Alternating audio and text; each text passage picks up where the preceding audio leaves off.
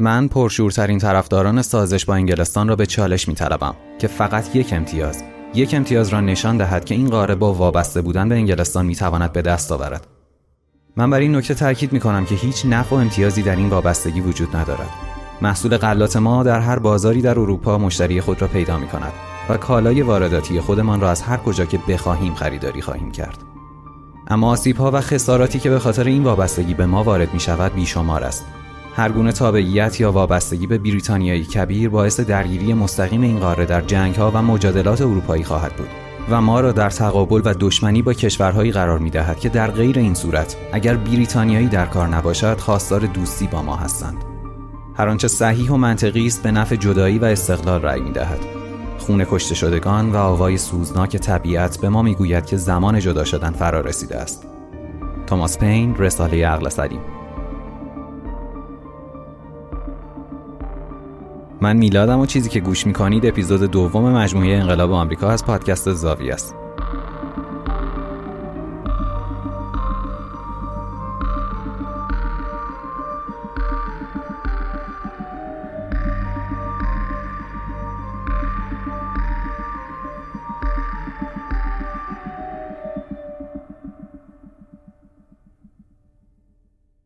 یه خلاصه کوتاه از قسمت اول بگم و بریم سر وقت این اپیزود. توی اپیزود قبلی از این گفتم که اسپانیایی‌ها توی راه تجارت با آسیای شرقی تصمیم می‌گیرن کره زمین رو دور بزنن و از غرب به سرزمین‌های شرقی برسن. اما اونا به جای رسیدن به هند، یه قاره جدید که تا موقع کسی ازش خبر نداشته پیدا می‌کنن، جایی که الان به اسم آمریکا می‌شناسیم. کم کم پادشاهی‌های اروپایی برای استعمار هر قسمت از این خاک تازه دست به کار میشن. به جز اسپانیا، کشورهای دیگه مثل هلند، سوئد، فرانسه و انگلستان برای خودشون مستعمراتی درست می‌کنن. کار به جایی میرسه که کلی زمین برای کشاورزی دارن ولی نیروی کار کافی و مناسب برای کار روی این زمینا رو ندارن. پس با وارد کردن برده‌های سیاه‌پوست سعی می‌کنن این مشکل رو برطرف کنن. بعد از این گفتم که با وارد شدن آدمای مختلف از نژادهای متفاوت چه مشکلاتی توی این مستعمرات پیش میاد. بریتانیا هم که می‌بینه ممکنه با به وجود اومدن این مشکلات کنترلش روی این مستعمرات ارزشمند از دست بده، به شیوه‌های مختلفی سعی می‌کنه جلوی اتحاد مردم رو بگیره که شرح مفصلش توی اپیزود قبلی هست.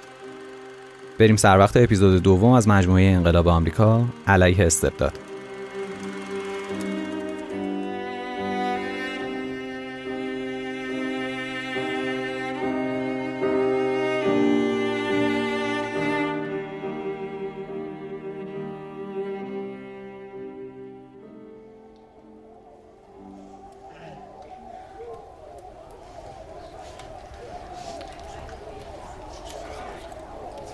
دهه هزار و هفتصد و بیست وقتی نگرانی از شورش برده‌ها توی ویرجینیا به اوج خودش میرسه، به خدمتکارای سفید اجازه میدن تا به جای نیروی نظامی رسمی، یه نیروی شبه نظامی برای کنترل برده‌ها رو تشکیل بدن تا به قول خودشون با خطرات بزرگی مقابله کنن که ممکنه در صورت قیام برده‌ها اتفاق بیفته. اینطوری یه عده از سفیدپوستای فقیر و اونایی که به خاطر سوابق جرم و جنایت خودشون به این مستعمرات تبعید شده بودن، در مقابل حفاظت از منافع اشراف مورد حمایت بریتانیا پاداش می‌گرفتن. اتفاقی که روز به روز به آتیش برتری نژادی ساختگی انگلیسی‌ها دامن میزنه. توی مقاله‌ای که ادموند مورگان بر اساس تحقیق مفصل خودش در مورد بردگی توی ویرجینیا انجام داده، به این نتیجه میرسه که برتری نژادی نه یه امر طبیعی در اختلاف سیاه و سفید، که فقط و فقط برای تحقیر طبقاتی و ابزاریه که برای سلطه استفاده میشه. تنها دلیل همونی بود که قبلا هم در موردش صحبت کردیم. حکومت بریتانیا مشخصاً به خاطر ترسش از اتحاد مردم آسیب دیده‌ای که درد مشترکی دارن از این روش استفاده میکنه تا احتمال همکاری و اتحاد بین هر کدوم از این دسته‌ها رو تا جایی ممکن پایین بیاره. یه اتفاق جالب دیگه‌ای هم این وسط میفته. توی قسمت اول گفتم که انگلیسی‌ها برای حفاظت از منافع خودشون و اشراف میان به یه سری از سفیدپوستا امکاناتی رو میدن تا عملاً ازشون به عنوان سپر دفاعی جلوی افراد ناراضی استفاده کنن. اینطوری علاوه بر این که مطمئن می‌شدن حداقل این دسته به خاطر وابستگیشون به حکومت بر علیهشون دست به کاری نمیزنن، میتونستن روی حمایتشون توی مواقع ضروری هم حساب کنن. کم کم پای این طبقه جدید به جاهایی مثل مراسم‌های رقص و مهمونی هم باز میشه. انگار میخوان با دادن تهمونده غذای خودشون به این طبقه جدید کاری کنن که حس همبستگی با حاکمیت رو بینشون تقویت کنن. یه جور منافع مشترک براشون بسازن و این فکر رو تقویت کنن که اگر اتفاقی بیفته، منافعی که از دست میره چیزیه که متعلق به خود اونا هم هست در صورتی که بجز یه تعداد خیلی محدود واقعا چیز خاصی هم گیرشون نمیومد. اما تاریخ نشون داده هر راهکاری تا یه زمانی جواب میده. ماجرا وقتی جالب میشه که این طبقه جدید کم کم خودشو به عنوان طبقه‌ای که باید مورد احترام بقیه باشه و در مورد مسائل مهمتری جز زمین و برده دخالت کنه میبینه. چیزی که تبدیل به پاشنه آشیل حکومت بریتانیا میشه. قبلا گفتم که حکومت بریتانیا از فروش انحصاری توتونی که توی مستعمره تولید میشد پول خوبی به جیب میزد، اما چیز زیادی گیر خود اشراف و مستعمرات نمیومد. این شرایط تا جایی ادامه پیدا میکنه که صدای طبقه اشراف ساکن مستعمرات در میاد. طبقه ثروتمند مهاجرنشین کم کم به این نتیجه میرسه که استقلال از حکومت بریتانیا بهترین گزینه‌ای ممکنه. پس میدونن که هر کاری که میکنن باید در نهایت به این هدف، یعنی استقلال از بریتانیا منتهی بشه. اشراف مستعمره‌نشین میان و یه کار هوشمندانه میکنن. اونا برای رسیدن به هدف خودشون نیاز دارن تا مردم عموماً بیسواد رو با خودشون همراه کنن. پس میان و از واژه‌های جدیدی مثل آزادی ما، املاک و دارایی ما و کشور ما استفاده میکنن و بعد با صحبت از برابری علاوه بر بیدار کردن احساسات میهم پرستی و آزادی این طبقه متوسط یه جور هدف هم براشون میسازن و مدام تقویتش میکنن. اما یه مشکلی هست. اونا همزمان که میخوان روحیه استقلال طلبی مردم رو بالا ببرن، نمیخوان کاری کنن که برده‌ها جزوی از این برنامه باشن. یعنی قرار نیست برده‌ها از این آزادی چیزی نصیبشون بشه. پس باید خیلی حواسشون رو جمع کنن که این اتفاق نیفته. این طبقه اشراف که قرار رهبری قیام بر علیه انگلستان رو به عهده بگیره، باید قید یه سری از امتیازهای خودش رو بزنه تا بتونه تحت عنوان برابری و آزادی پیش بره، اما همزمان باید حواسش باشه که لطمه چندانی به ثروت و قدرت خودش نرسه. برنامه اینه که هزینه این آزادی و برابری رو باید برده‌ها، سرخپوستا و سفیدپوستای فقیر بدن. حوالی سال هزار و هفتصد و هفتاد و شش یه سری از اشراف مستعمره‌نشین یه چیزی رو کشف میکنن. چیزی که درست بعد از بیست سال مشخص میشه چقدر کارآمد بوده. اونا به این نتیجه میرسن که با به وجود آوردن یه کشور جدیدی نماد و یه اتحاد قانونی به نام ایالات متحده میتونن نفوذ پادشاه انگلستان روی مستعمرات رو کمتر کنن. میخوان با این کار دسترسی نور چشمیای شاه و روی زمینا و منافع و قدرت سیاسی توی این خاک رو از بین ببرن.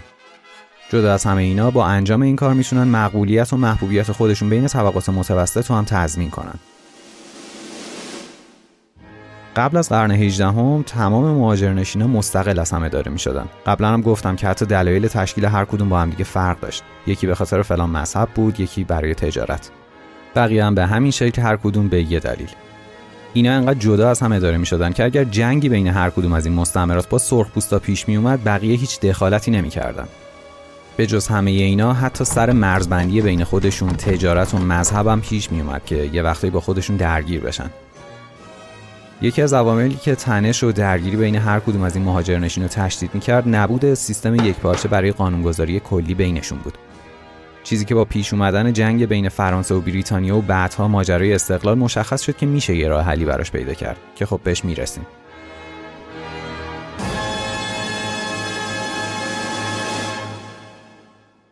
سال هزار و هفتصد و شصت و سه با پیروزی انگلستان به فرانسه توی جنگ هفت ساله‌ای که قبلا ازش گفتم و اخراج فرانسوی‌ها از آمریکای شمالی، اتفاق مثبت میفته. از اینجا به بعد دیگه خبری از فشاری که فرانسوی‌ها روی رهبری جاه طلب مستعمرات می‌آوردن نیست و اونا دستشون برای تغییراتی که توی ذهنشون دارن بازتر میشه. یه چیزی برام خیلی جالبه. تقریبا توی تمام وقایعی که منجر به انقلابا میشن، نود درصد اتفاقات توی سیر تحولاتی میافتن که هیچ کسی روشون کنترل نداره. یعنی اتفاق باعث بحران میشه، بحران به جرقه و جرقه باعث یه جنبش میشه. توی این شرایط همه چیز پشت سر هم پیش میاد بدون اینکه کسی روشون کنترل چندانی داشته باشه. همزمان با پیش اومدن هر کدوم از این اتفاقا هم آگاهی رهبری انقلاب و هم مردم بالاتر میره. حالا چرا اینا رو میگم؟ وقتی فرانسوی‌ها کنترل و نفوذ خودشون روی بخش غربی مستعمرات آمریکای شمالی رو از دست میدن، دست رهبرای مهاجرنشین برای تمرکز فقط روی یه دشمن، دشمن اصلی که بریتانیاست، بازتر میشه. چیزی که خیلی اتفاقی و شانسی نصیبشون شده. البته نباید اینو نادیده گرفت که وقتی انگلیسی‌ها جنگو میبرن، هم تمرکز اصلیشون میره روی مستعمراتی که به شدت بهش نیاز دارن. شاید با یه مثال بشه بهتر اهمیت مستعمرات برای بریتانیا رو توضیح داد. توی اسناد مالی که حکومت بریتانیا از سال هزار و هفتصد داره میبینیم درآمدشون از این مستعمرات پانصد هزار لیره استرلینگ بوده. چیزی که فقط با گذشت هفتاد سال به دو میلیون و هشتصد هزار لیره میرسه. به پول الان یه چیزی حدود هفت میلیارد دلار میشه که هر روزم بالا و بالاتر میره. همین یه مورد نشون میده که چرا این مستعمرات برای بریتانیایی‌ها تا این اندازه مهم بودن. از اون طرف مهاجرنشین در صورت جدایی از بریتانیا میتونست از درآمد زیاد خودش هر طور که میخواست استفاده کنه. اینجاست که عملاً تضاد منافع بین مهاجرنشین و بریتانیا پیش میاد. الان وقتش رسیده که در مورد این موضوع مهم حرف بزنیم. اگر از اول پادکست تا الان دقت کرده باشین یه چیزایی تغییر کردن. اون اوایل ورود انگلیسی‌ها قدرت شاه برای اعمال نفوذ به قدری زیاد بود که شخصاً توی باجگیری از تاجران نقش داشت. اما کم کم قدرت اعمال این قانون میفته دست پارلمان و از یه جایی به بعد این پارلمان بریتانیاست که قوانین مستعمرات رو تصویب و یه جورایی بهشون نظارت میکنه که همه اینا نتیجه مستقیم انقلاب شکوهمند بریتانیا توی سال هزار و ششصد و هشتاد و هشت و کم شدن نقش پادشاه و رسیدن به حکومت مشروطه است.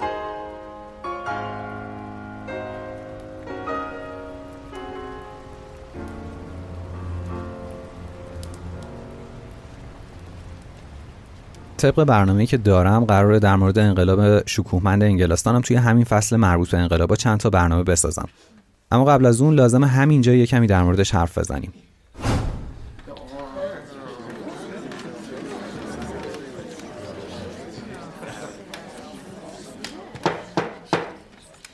یکی از دستاوردهای این حکومت جدید توی بریتانیا به تصویب رسیدن منشور یا اعلامیه حقوقه. مجموعه قوانینی که حدود اختیارات شاه و مجلس رو مشخص میکنه و تا حد زیادی از قدرت مقام سلطنت توی بریتانیا کم میکنه. برای اولین بار توی تاریخ سلطنت این کشور قانون جایگاه بالاتری از شاه پیدا میکنه. از طرف دیگه دست شاه برای عزل و نصب قضات رو کوتاه میکنه و باعث میشه دادگاه و قاضی مستقل از قانونگذار عمل کنن. چیزی که برای اون زمان پیشرفت خیلی زیادی بود. تأثیر رساله‌های جان لاک روی انقلاب بریتانیا شاید در حد و اندازه همون تأثیری باشه که روسو روی انقلاب فرانسه گذاشت و توی مجموعه قبلی در موردش حرف زدیم. برای مثال رساله در باب حکومت لاک نه تنها روی انقلاب انگلستان که بعدها روی انقلاب آمریکا هم تأثیر زیادی میذاره. لاک جدا از اینکه میاد و خط و مرز اختیارات حکومتی رو مشخص میکنه که تا اون زمان عملاً محدودیتی نداشتن، یه جورایی به مردم راهکار جلوگیری از تمرکز قدرت رو هم یاد میده. لاک توی بخشی از رساله‌ای در باب حکومت خودش میاد و شرایط طبیعی رو شرح میده. همون زندگی انسان آزاد و وحشی از نظر روسو که قبلا هم در موردش گفتم. البته بازم میگم منظور از وحشی توی این ماجرا خشونت یا توهین نیست. یه مثال از زندگی طبیعی انسان ماقبل جامعه مدنی و تشکیل حکومته. یه جورایی اشاره به نهایت آزادی داره. لاک میگه اگر انسان در وضعیت طبیعی کاملا آزاد است، اگر سرور و مالک دارایی خود است، اگر با ارشدترین برابر است و مطیع هیچ کسی نیست، پس چرا باید از آزادی خود صرف نظر کرده و آن را با دیگران تقسیم کند؟ چرا از امپراتوری خود دست کشیده و خود را تحت سلطه و کنترل دیگری قرار می‌دهد؟ و جواب میده پاسخ روشن به این پرسشان است که اگرچه انسان در وضعیت طبیعی دارای چنین حقی است، اما بهره‌مند شدن از این حق بسیار نامعلوم و نامحقق است و او دائم در معرض هجوم دیگران قرار دارد. بعد نیست اگر دو تا قسمت آزادی و جامعه مدنی رو نشنیدید اول اونا رو گوش کنید. همینجا هم یه توضیح کوچیکی در مورد این گفته‌های لاک میگم. اون میگه ما از اول قبل از اینکه بریم توی جامعه مدنی و حکومتی رو تشکیل بدیم آزاد بودیم. اما این شرایط یعنی همه آدمای دیگه هم میتونستن هر کاری که دلشون میخواد بکنن. پس این شرایط طبیعی جدا از اینکه تمام آزادی شخصی رو برامون به همراه میاره، یه مشکل خیلی بزرگ داره. اونم این که نمیشه تضمین کرد که من یا شما میتونیم از این آزادی استفاده بکنیم یا نه. مثلا ممکن بود یکی دیگه به خاطر زور بیشترش بیاد و آزادی منو ازم بگیره، زندگی منو غارت کنه یا حتی منو بکشه، چون تو این شریعت اون آزاد بود هر کاری که دلش میخواد انجام بده. بعد میگه توی این شریعت تصمیم گرفتیم که ما انسانهای کاملا آزاد با هم پیمانی ببندیم و به شرط استفاده از بهره‌مند شدن امکان آزادی یک کمی از این آزادی رو قربانی کنیم. اینجا بود که جامعه مدنی رو تشکیل دادیم و برای حراست از آزادی و رفتن به سمت اهداف مشترک و والای خودمون به شکل‌گیری حکومت رضایت دادیم. از حالا به بعد این حکومت بود که در مقابل اختیاراتی که از مردم می‌گرفت تضمین می‌کرد از آزادی و منافع ما در مقابل متجاوزان به این آزادی و منافعمون دفاع کنه. تا اینجا به فرض اینکه همه چیز داره درست کار می‌کنه میشه گفت اوضاع خوبه. ماجرا جایی بد میشه که این حکومت خودش به نهادی تبدیل بشه که نه تنها ضامن آزادی و رفاه مردم تحت حاکمیت خودش نیست و به اهداف جمعی مشترک مردم که منفعت عمومی دارن بهایی نمیده، که خودش تبدیل به بزرگترین مانع برای هر کدوم از اینا میشه. اتفاقی که تقریبا بعد از ورود ما به جامعه مدنی همیشه افتاده. مگر اینکه مردم جاهایی تونسته باشن جلوشو بگیرن. لاک میگه اگر فساد و بدخواهی انسانهای بدمنش نمی بود، نیازی برای تشکیل اجتماعی دیگری دیده نمیشد و لزومی نداشت که انسانها خود را از این اجتماع رضایت بخش و طبیعی جدا کنند و به جوامع متعدد و کوچکتر بپیوندند. منظورش اینه که ما تنها به این دلیل که نمیتونستیم از زندگی خودمون زیر چتر آزادی و آرامش لذت ببریم، رفتیم سمت تشکیل جامعه مدنی و در نتیجه حکومت. اگر این نبود، اساساً نیازی هم به این کار دیده نمیشد. پس طبیعیه که هر نوعی از حاکمیت باید این خواسته‌ها رو تضمین و تأمین کنه. اگر این خواسته نادیده گرفته بشه، حتی رسیدن به یه هدف والای مشترک هم نمیتونه وجود حکومت رو توجیه کنه. حالا برای محدود کردن این قدرت متمرکز میاد و از حق قانونگذاری، حدود و اختیارات و قدرت اجرایی حرف میزنه. چیزی که در نهایت به انقلاب شکوهمند انگلستان تبدیل میشه. انگلیسی‌ها با تشکیل احزاب مختلف یه جورایی مانع هم دیگه میشن تا کسی نتونه کنترل کامل حکومت رو در اختیار خودش داشته باشه. احزاب مختلف مثل ویگ و توری جلوی پارلمان رو برای قبضه کردن قدرت می‌گرفتن. پارلمان هم تلاش می‌کرد تا مانعی برای خودکامگی شاه باشه. از اون طرف هم شاه که خودش رو توی جایگاه حافظ منافع عامه مردم میدید، به همه اینا نظارت میکرد. اینطوری همه برای بقای سیاسی خودشون و تضمین آزادی مردم حواسشون به هم بود، حداقل خیلی بیشتر از قبل. اصلاحات مشروطیت توی انگلستان تأثیر زیادی روی سبک زندگی مردم مستعمرات بریتانیا هم میذاره. مردم مهاجرنشین هم همگی طبق همین قوانین میتونستن از آزادی زیادی برخوردار باشن و نظراتشون رو توی جوامع محلی ابراز کنن. حتی به نوعی از خودگردانی محلی هم میرسن، اما زیر نظر پارلمان بریتانیا، چیزی که باعث شکل‌گیری جلسات محلی هر ایالت برای رأی‌گیری میشه. درسته که هر کدوم از این مهاجرنشین‌ها از طرف فرمانداری که پارلمان بریتانیا انتخاب میکرد اداره میشدن، اما این نفوذ به واسطه قوانین جدید بریتانیا انقدری کم شده که مانع چندانی برای اعمال نظر مردم مهاجرنشین پیش نمیاره. هر اختلاف و نظری هم که پیش میاد انقدی به جنجال کشیده میشه که عملا فاصله دو تا سرزمین رو با هم زیادتر میکنه. برای مثال وقتی جنگ هفت ساله با فرانسه شروع میشه، آمریکایی‌ها هم موظفن درست مثل انگلیسی‌ها توی جنگ شرکت کنن، چیزی که چندان باب میلشون نیست. بهانه مهاجرنشین اینه که جنگ از طرف قوای انگلیسی شروع شده و ارتباطی با اونا نداره. از اون طرف انگلیسی‌ها میگن که این جنگ به خاطر کشمکش مهاجرنشین و فرانسوی‌ها توی دره اوهایو اتفاق افتاده که مشخصاً مربوط به مستعمرات میشه و باید با پول و سرباز از ارتش بریتانیا حمایت کنن. چیزی که باعث بیشتر شدن عصبانیت انگلیسی‌ها میشه اینه که درست توی بحبوحه جنگ، مهاجرنشین بیخیال تجارت با هند غربی، اسپانیا و فرانسه که توی آمریکای جنوبی نمیشن و تجارتشون رو ادامه میدن. موردی که باعث میشه انگلیسی‌ها بگن اونا دارن با دشمن همکاری میکنن، اونم وسط جنگ.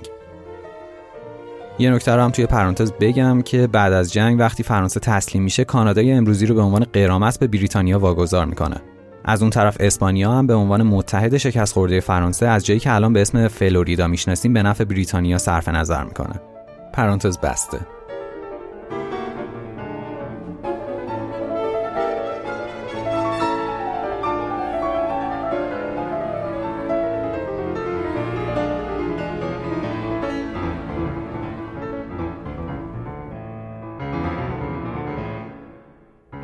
درگیری و اختلاف نظر مداوم بریتانیا و مهاجرنشین آمریکایی خودش توی جنگ هفت ساله با فرانسوی‌ها یه چیز رو به پارلمان بریتانیا ثابت میکنه. اونا به این نتیجه میرسن که با دادن آزادی به مستعمرات خودشون اشتباه بزرگی کردن که باید هرچه زودتر اصلاح بشه. اول از همه برای حفظ قدرت خودشون رو به بهونه حفاظت از مستعمرات یه قسمت بزرگی از ارتش رو که برای جنگ با فرانسوی‌ها به اون طرف اقیانوس اطلس فرستاده بودن و همونجا نگه می‌دارن. بعد یه قانونی تصویب میکنن که مانع ورود هر اروپایی به سرزمین‌های غربی کوه آلاپاچی میشه. کنترل این سرزمین‌ها هنوز دست سرخپوستاست و انگلیسی‌ها میخوان با تصویب این قانون جلوی درگیری بیشتر تو این مناطق رو بگیرن. قانون بعدی از مجلس مهاجرنشین میخواد که برای بازپرداخت بدهی‌های خودش به انگلستان به جای پول کاغذی از طلا استفاده کنن. هدفشون هم از این کار جلوگیری از تورم بیشتر توی مهاجرنشین و به سبب اون جلوگیری از شورش مردمه. تصمیم انگلیس برای نگه داشتن سرباز توی مهاجرنشین همینطوری عادی هم تصمیم جالبی نیست، ولی موضوع بدتر اینه که تامین جای نگهداری و تمام هزینه‌های این سربازا میفته روی دوش مردم مهاجرنشین و خیلی بهشون فشار میاره. حالا همه اون ایده‌های لاک و نوع حکومت توی خود بریتانیا که البته خیلی جاها با حکومتشون توی مهاجرنشین متفاوته، باعث میشه مردم این سرزمین‌ها هم که دارن شرایطو میبینن خواهان این آزادی‌ها بشن، چیزی که برای خود حکومت بریتانیا غیر قابل قبوله. روزنامه پنسیلوانیا سال هزار و هفتصد و پنجاه و شش می‌نویسه مردم این ناحیه عموماً متوسط الحال هستند و در حال حاضر بیشتر در یک سطح قرار دارند. آنان عمدتاً کشاورزانی سخت‌کوش، صنعتگر یا کاسبکارند. افرادی که مشتاق آزادی و از آن بهره‌مند هستند و فقیرترین کسان در میان آنها انتظار دارد که بزرگترین و ثروتمندترین افراد جامعه با ادب و احترام با آنها برخورد کند. این جماعتی که دارن ازشون حرف میزنن عموما سفید پوست، آزاد و تحت نفوذ اشراف خود مهاجرنشینن که قبلا هم گفتم به این نتیجه رسیدن که با شکل دادن به یه نماد و کشور جدید میتونن شرایط بهتری رو برای خودشون و این سرزمینو بسازن. اشراف با استفاده از همون شرایطی که انقلاب شکوهمند بریتانیا براشون فراهم کرده بود و با استفاده از جلسات انجمن شهرهای مختلف سعی میکنن ایده های آزادیخواهانه خودشونو به جماعتی که توی این جلسات حاضر میشن منتقل کنن. برای مثال توی بوستون مردم فقیر از همین جلسات استفاده میکنن تا از فقر و بدبختی خودشون شکایت کنن. انقدی هم تعدادشون زیاده که فرماندار ماساچوست مینویسه که توی این جلسات مردم فقیر و فرومایه به علت حضور مداومشان در آنجا اغلب اکثریت را تشکیل میدهند که این بدان معناست که آرایشان بیشتر از نجیب زادگان و تجار و سایر ساکنین محترم است.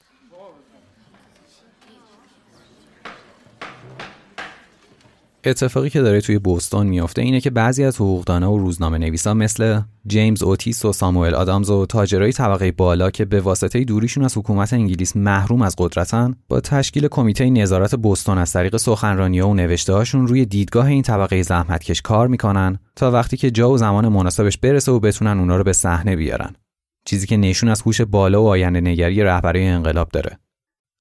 اونا جدا از این که دارن توده مردم رو آگاه میکنن، یه جورایی از شرایط استفاده میکنن و با این آگاهی مردم رو به سمتی میبرن که رفتارشون رو تغییر بده و در نهایت به انقلاب ختم بشه. برای همینه که گرینش در مورد اوتیس مینویسه به خوبی از دگرگونی اوضاع و خشم و رنجیدگی اهالی شهر باخبر بود. او هم میتوانست دیدگاه‌های عمومی را منعکس کند و هم آنها را شکل دهد. بعد یه جای دیگه دوباره مینویسه جیمز اوتیس، ساموئل آدامز، رویال تیلور و عده دیگری از بوستونی‌ها که از طریق شبکه‌ای از میخانه‌های محلات، محافل دوستانه و کمیته‌های حزبی با صنعتگران و کارگران ارتباط داشتند، قرائتی از سیاست را مطرح و حمایت می‌کردند که برای نظرات طبقه کارگر اعتبار قائل می‌شد و شرکت کردن صنعتگران و حتی کارگران را در فرایند سیاسی کاملاً مشروع می‌دانست. احتمالاً این عزیزان از اون دسته اولین آدمایی بودند که اگر به کسی برمی‌خوردن که می‌گفت من سیاسی نیستم، یه توف جانانه حواله صورتشون می‌کرد.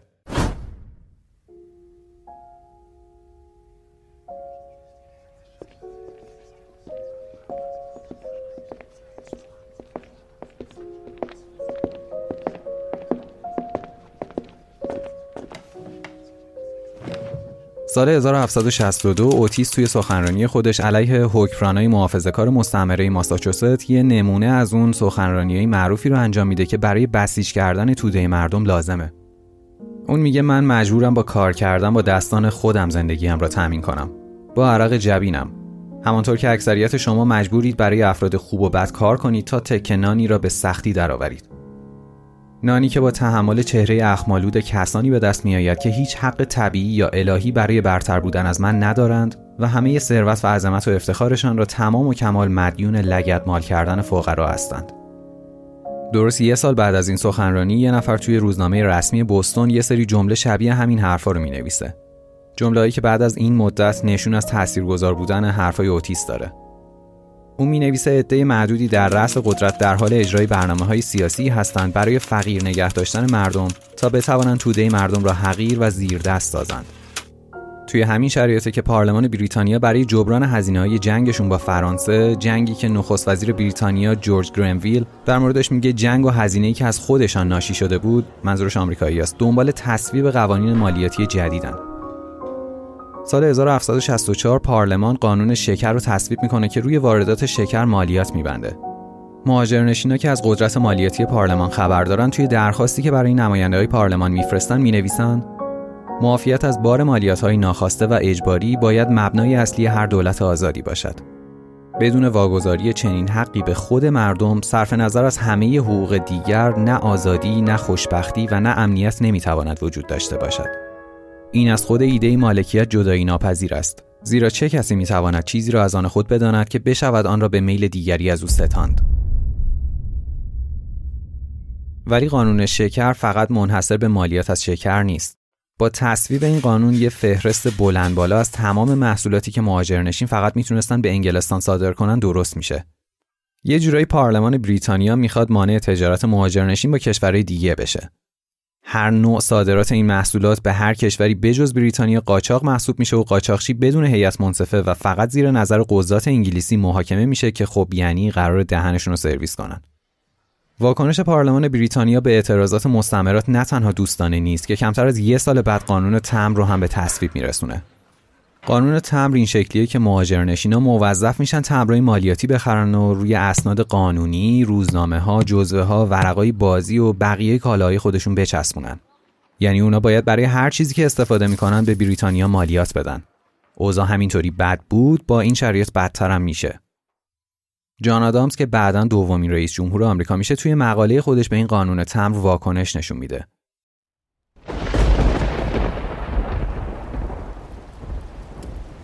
می‌نویسه در سر تا سر قاره روحیه‌ای را برانگیخته و گسترش داده است که به افتخار ما ثبت خواهد شد. مردم حتی در پایین‌ترین سطوح نسبت به آزادی خود توجه بیشتری نشان می‌دهند و در دفاع از آن مصمم‌تر شدند به طوری که در گذشته سابقه نداشته است. مسئولات ما لب به شکایت گشودند. مجالس قانونگذاری ما عزم خود را جذب کردند و شهرهای ما رأی خود را اعلام کردند. رأی چی بود؟ استقلال از بریتانیا. نوعی انقلاب. تابستون همون سال یعنی سال هزار و هفتصد و شصت و پنج یک کفاش به نام ابنزر مکینتاش جمعیت بزرگی رو برای تخریب و غارت خونه یه تاجر ثروتمند به اسم اندرو الیور رهبری میکنه. دو هفته بعد از این اتفاق همون جماعت به خونه توماس هاچینسون حمله میکنن. کسی که نماد طبقه ممتاز و ثروتمندیه که از طرف دولت بریتانیا به مستعمرات حکومت میکنن. اونا میرن توی سرداب و هر چی شراب داره رو میخورن، اساسیه رو غارت میکنن و بعد با تبر میافتن به جون خونه و از بین میبرنش. توی گزارشی که برای دولت انگلیس فرستاده میشه این حمله یکی از مراحل توطئه‌ای عنوان میشه که قراره به خونه پانزده نفر از ثروتمندای وابسته به انگلستان خسارت وارد کنن. خشونتی که توی این حمله اتفاق میفته خیلی بیشتر از اون چیزیه که رهبرای انقلاب افرادی مثل اوتیس انتظار دارن. این اتفاق باعث میشه با خودشون فکر کنن که آیا هنوزم روی توده مردم کنترل دارن یا اینکه کنترل اوضاع از دستشون خارج شده. توی همون سال حمله به خونه‌های بوستون یه آدم ناشناس یه نامه برای روزنامه رسمی نیویورک مینویسه که نشونه محکمی از خشم مردم داره. توی این نامه اومده که آیا این عادلانه است که نود و نه نفر و بلکه نهصد و نود و نه نفر رنج بکشند تا یک نفر بتواند با تجمل و ولخرجی زندگی کند؟ خصوصا که این افراد اغلب ثروتمند شدن خود را مدیون فقیر شدن همسایگانشانند. رهبرای انقلاب درباره حفظ این احساسات توی حد و مرز مشخص خودش نگرانند. اینجا هنوز انقلاب فرانسه اتفاق نیفتاده، اما توی انقلاب فرانسه دیدیم که خشونت بی حد و مرز مردم کارو به کجا رسوند. پس نگرانی رهبرای انقلاب آمریکا نه تنها بی‌مورد نیست که خیلی هم هوشمندانه است. ژوئن هزار و هفتصد و شصت و پنج مهاجرنشین ماساچوست باقی مهاجرنشینا رو به نشستی دعوت میکنه تا با هم بتونن راهکارهای جلوگیری از مالیات‌ها رو بررسی کنن. اکتبر همون سال مهاجرنشینا به این درخواست جواب میدن و اولین گردهمایی مشترکشون به اسم کنگره قانون تمبر توی نیویورک برگزار میشه. نماینده‌های نه تا از سیزده مهاجرنشین توی این مجلس شرکت میکنن. چارتای باقی مونده پیام میفرستن که با هر تصمیمی که بگیرین ما موافقیم. اونا در نهایت تصمیم خودشونو میگیرن. لازمه خدشه‌دار ناپذیر آزادی مردم و حق تردید ناپذیر مردان انگلیسی است که هیچ مالیاتی بر آنها تحمیل نشود مگر با رضایت شخصی آنها یا نمایندگانشان. از آنجا که مردم این مهاجرنشین‌ها در مجلس عوام بریتانیایی کبیر نماینده‌ای ندارند و به واسطه شرایط محلیشان نمی‌توانند داشته باشند، تنها نمایندگان اهالی این مهاجرنشین‌ها کسانی هستند که خودشان در اینجا آنها را برمی‌گزینند و طبعاً هیچ مالیاتی نمی‌تواند بر آنها وضع شود مگر از سوی مجلس نمایندگان خودشان. بعد تأکید میکنن که پارلمان بریتانیا با تصویب قانون تمبر حقوق اساسیشون مثل دادخواهی از پادشاه و محاکمه در حضور هیئت منصفه رو پایمال کرده. در نهایت به توافق میرسن که قانون تمبر رو تحریم و دیگه از تمبر استفاده نکنن. پس دوباره روزنامه ها و مجلات تمبر نخورده چاپ و توزیع میشن. بعد از این تصمیمات توی چند تا شهر مردم با جمع کننده‌های تمبر درگیر میشن و استارت شورش توی مستعمرات میخوره. توی بوستون تمام مشکلات مردم فقیر و تمام نفرتشون از حکومت انگلستان باعث میشه که رفتار خشونت‌باری از خودشون نشون بدن. سال هزار و هفتصد و شصت و هفت وقتی شورش علیه قانون تمبر تمام بوستون رو میگیره، فرمانده نیروهای انگلیسی توی آمریکای شمالی ژنرال توماس گیج ماجرا رو اینطوری تحلیل میکنه. اغتشاشگران بوستون که ابتدا به تحریک بسیاری از شخصیت‌های اصلی محلی شورش کرده بودند، به طمع غارت مدت کوتاهی پس از آن خودشان به پا خواستند و به چندین خانه از جمله خانه نایب فرماندار هجوم بردند و آن را غارت و ویران کردند. آنگاه مردم از روحی که خودشان احضارش کرده بودند ترسیدند و فهمیدند که خشم و هیجان عوام را نمیتوان هدایت کرد.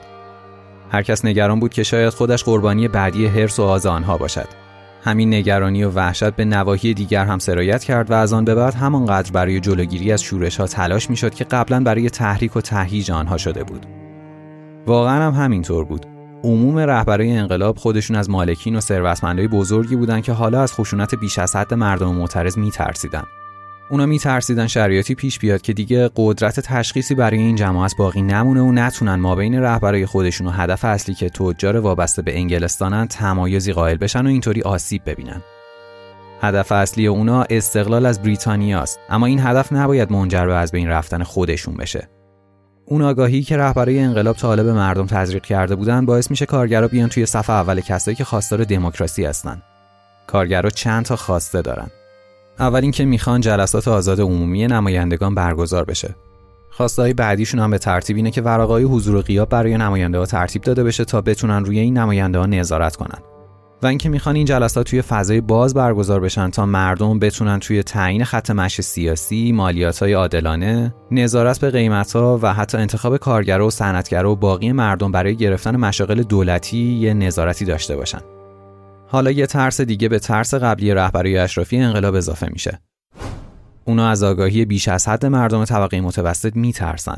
جان نش مینویسه خصوصا در فیلادلفیا آگاهی طبقات متوسط رو به پایین تا حدی رشد کرد که باعث نگرانی نه تنها محافظه‌کاران طرفدار حکومت و متمایل به انگلستان، بلکه حتی رهبران انقلاب گردید.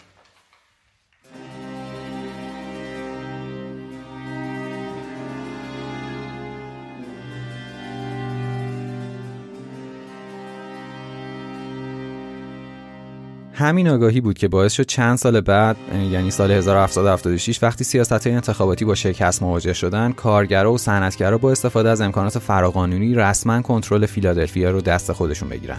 اونا تونستن با کمک رهبرای طبقه متوسط، افرادی مثل توماس پین و توماس یانگ، حمله همه‌جانبه‌ای رو به ثروت و ثروتمندا شروع کنن. این گروه معتقدن اختصاص داشتن بخش فوق‌العاده زیادی از دارایی و ثروت به چند نفر محدود برای حقوق مردم خطرناکه و میتونه سعادت عمومی نوع بشر رو از بین ببره. بنابراین هر کشور آزادی حق داره از راه قانونی مانع تصاحب این گونه دارایی بشه. از طرف دیگه توی نواحی روستایی تضاد و کشمکش زیادی بین فقیر و غنی وجود داره که رهبرای انقلاب با استفاده ازش تونستن جمعیت روستایی رو علیه انگلستان بسیج کنن و چند تا شورش درست حسابی را بندازن و البته موفق هم بشن. این وسط لابلای امتیازهای زیادی که به خودشون میرسه یه سری امتیاز هم به فقرا میدن. شورش‌های پراکنده‌ای که از هزار و هفتصد و چهل تا هزار و هفتصد و شصت توی جاهای مختلفی اتفاق میفته. مثل نیوجرسی، هاتسون ولی یا حتی قیامی که توی ناحیه شمال شرقی نیویورک اتفاق میفته که به جدا شدن ناحیه ورمانت از ایالت نیویورک منجر میشه. اینا هیچ کدوم شورش‌های اتفاقی و پراکنده نبودن. تمام این جریانات نتیجه جنبش‌های اجتماعی و قدیمی بودند که حالا خیلی خوب سازماندهی می‌شدن. اما سوال اصلی اینجاست که اگر این خشونت از کنترل خارج بشه چه اتفاقی می‌افته؟ بعد از اینکه کنگره قانون تمبر مهاجرنشین میگه این قانون رو به رسمیت نمیشناسه، پارلمان بریتانیا یه قانون جدید رو تصویب میکنه که توش میگه پارلمان قدرت و اختیار کامل دارد که قوانین و مقررات را اعتبار بخشیده و از توان کافی برای واداشتن مهاجرنشین‌ها و مردم آمریکا به رعایت آنها در همه موارد برخوردار است. انگلیسی‌ها میخوان ثابت کنن که پارلمان و نماینده‌های اونا مشروعیت قانونی دارن که برای کل امپراتوری بریتانیا تصمیم بگیرن و بقیه هم هر جا که باشن، فارغ از اینکه نماینده‌ای توی این پارلمان دارن یا نه، باید از این قوانین پیروی کنن. حتی اگر لازم باشه تهدید میکنن که از زور برای این کار استفاده میکنن. سنت آمریکایی اما اینطوریه که هر ایالتی برای خودش مجلسی داره که نماینده‌هاش از خود مردم مهاجرنشین انتخاب میشن. پس مشکلات بینشون دیگه فقط فشار مالی و اقتصادی نیست. حالا میشه گفت اختلاف عقیده‌ای بنیادی و عمیقی راجع به خود نوع حکومت دارن. چیزی که به این راحتی قابل حل نیست. انقلاب آمریکا بیشتر از چند تا جنگ برای استقلال از انگلیسه. از این نظر خیلی مهمه که نگرش مردم یه تغییر اساسی میکنه. اینکه دموکراسی خواهی و در نتیجه تغییر افکارشون چطوری اتفاق میافتن که در نهایت به اون قانون اساسی میرسن. جان آدامز، حقوقدان و کسی که بعداً دومین رئیس جمهور ایالات متحده میشه، سال هزار و هشتصد و پانزده بعد از همه این وقایع مینویسه: منظور ما از انقلاب چیست؟ جنگ، اینکه بخشی از انقلاب نبود، بلکه تنها یک نتیجه و پیامد آن بود. انقلاب در اذهان مردم اتفاق افتاده بود و طی این پانزده سال از هزار و هفتصد و شصت تا هزار و هفتصد و هفتاد و پنج در جریان بود، پیش از آن که قطره‌ای خون در لکسینگتون به زمین بریزد. در مورد نبرد لکسینگتون توضیح میدم، اما قبل از اون به همین چیزی که آدامز گفت دقت کنید. اگر لازمه بزنید عقب و دوباره گوش کنید. آدامز داره از تغییر افکار مردمی حرف میزنه که توی این مدت اتفاق افتاده. از رشد فکری مردمی که انگلیسی‌های حاکم برای تحقیر موقع خطاب کردنشون از معلوم الحال استفاده می‌کردن. از هزار و هفتصد و شصت تا هزار و هفتصد و هفتاد و پنج مردم مهاجرنشین از اینکه بخوان خودشون رو تبع انگلیس ببینن دست برمی‌دارن. از اینکه پادشاه کشور و پارلمانی با حداقل چهار هزار مایل فاصله براشون تصمیم بگیره. این آگاهی مردم نتیجه غیرمستقیم انقلاب شکوهمند بریتانیا و نتیجه مستقیم تلاش رهبرای خود مهاجرنشینه. مردم مهاجرنشین دنبال آزادی ان، چیزی که بعداً به تفکر آمریکایی معروف میشه.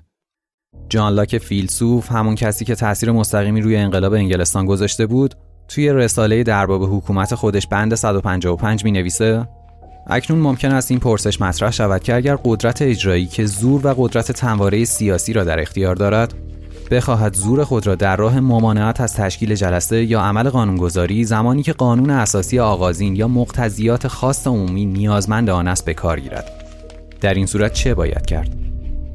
منظورش اینه که اگر اون قدرت حاکم بخواد با استفاده از نفوذ سیاسی و قدرت نظامی خودش مانع مردم برای تغییر یا اصلاح قوانین یا بدتر از اون مانع تشکیل جلسات نمایندگان منتخب مردمی بشه و این کارو برخلاف خواست عموم مردم انجام بده، باید چیکار کرد؟ شرایط مشخصه.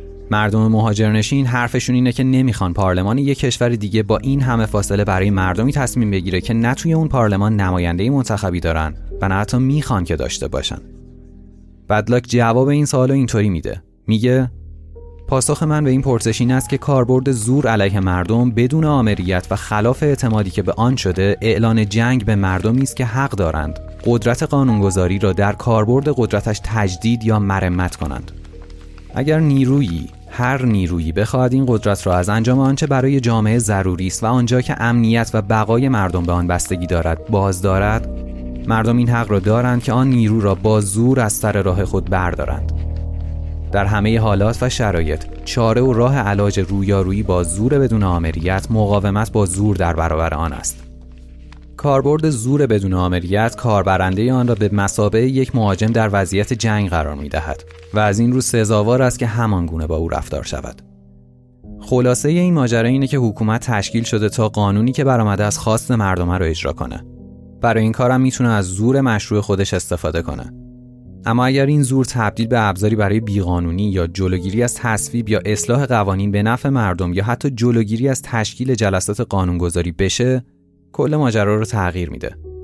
لاک میگه اینجاست که باید با این زور نامشروع به چشم اعلان جنگ بر علیه مردم نگاه کرد و به هر شکل ممکن باهاش مقابله کرد. با این شرایط واکنش مستعمرات به این زور نامشروع به بریتانیا باید چی باشه؟ مشخصه، جنگ. دوباره برگردیم به حرفای جان آدامز. جنگ بخشی از انقلاب نبود، بلکه پیامد آن بود. اینجاست که منظور آدامز رو متوجه میشیم. این افکار بودن که باعث انقلاب شدن و نتیجهش مقاومت مردم بر علیه بریتانیا شد. سال هزار و هفتصد و شصت و پنج، درست ده سال قبل از اعلامیه استقلال، جان دیکینسون، وکیل و سیاستمدار پنسیلوانیایی، مینویسه: ما هرگز نمیتوانیم مردم مستقلی شویم مگر به دست خود بریتانیای کبیر و تنها راه انجام این کار از سوی آنها این است که ما را مقتصد، بی‌ریا، متحد و ناراضی بسازد. کاری که انگلیسی‌ها خیلی خوب از پسش برمیان.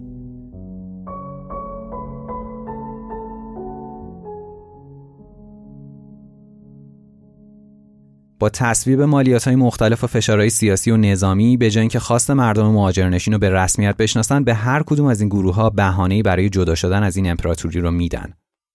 نمونهش کاریه که چارلز تامچند وزیر خزانه‌داری بریتانیا درست بعد از جنجال قوانین تمبر میکنه. بعد از جنجال بوستون پارلمان بریتانیا بدون اینکه ماجرا رو علنی کنه از قوانین تمبر عقب نشینی میکنه. اونا همزمان که میخوان از شدت درگیری‌ها کم کنن، دلشون نمیخواد با لغو علنی قوانین تمبر پیامی به مستعمرات بدن که باعث روحیه گرفتنشون بشه.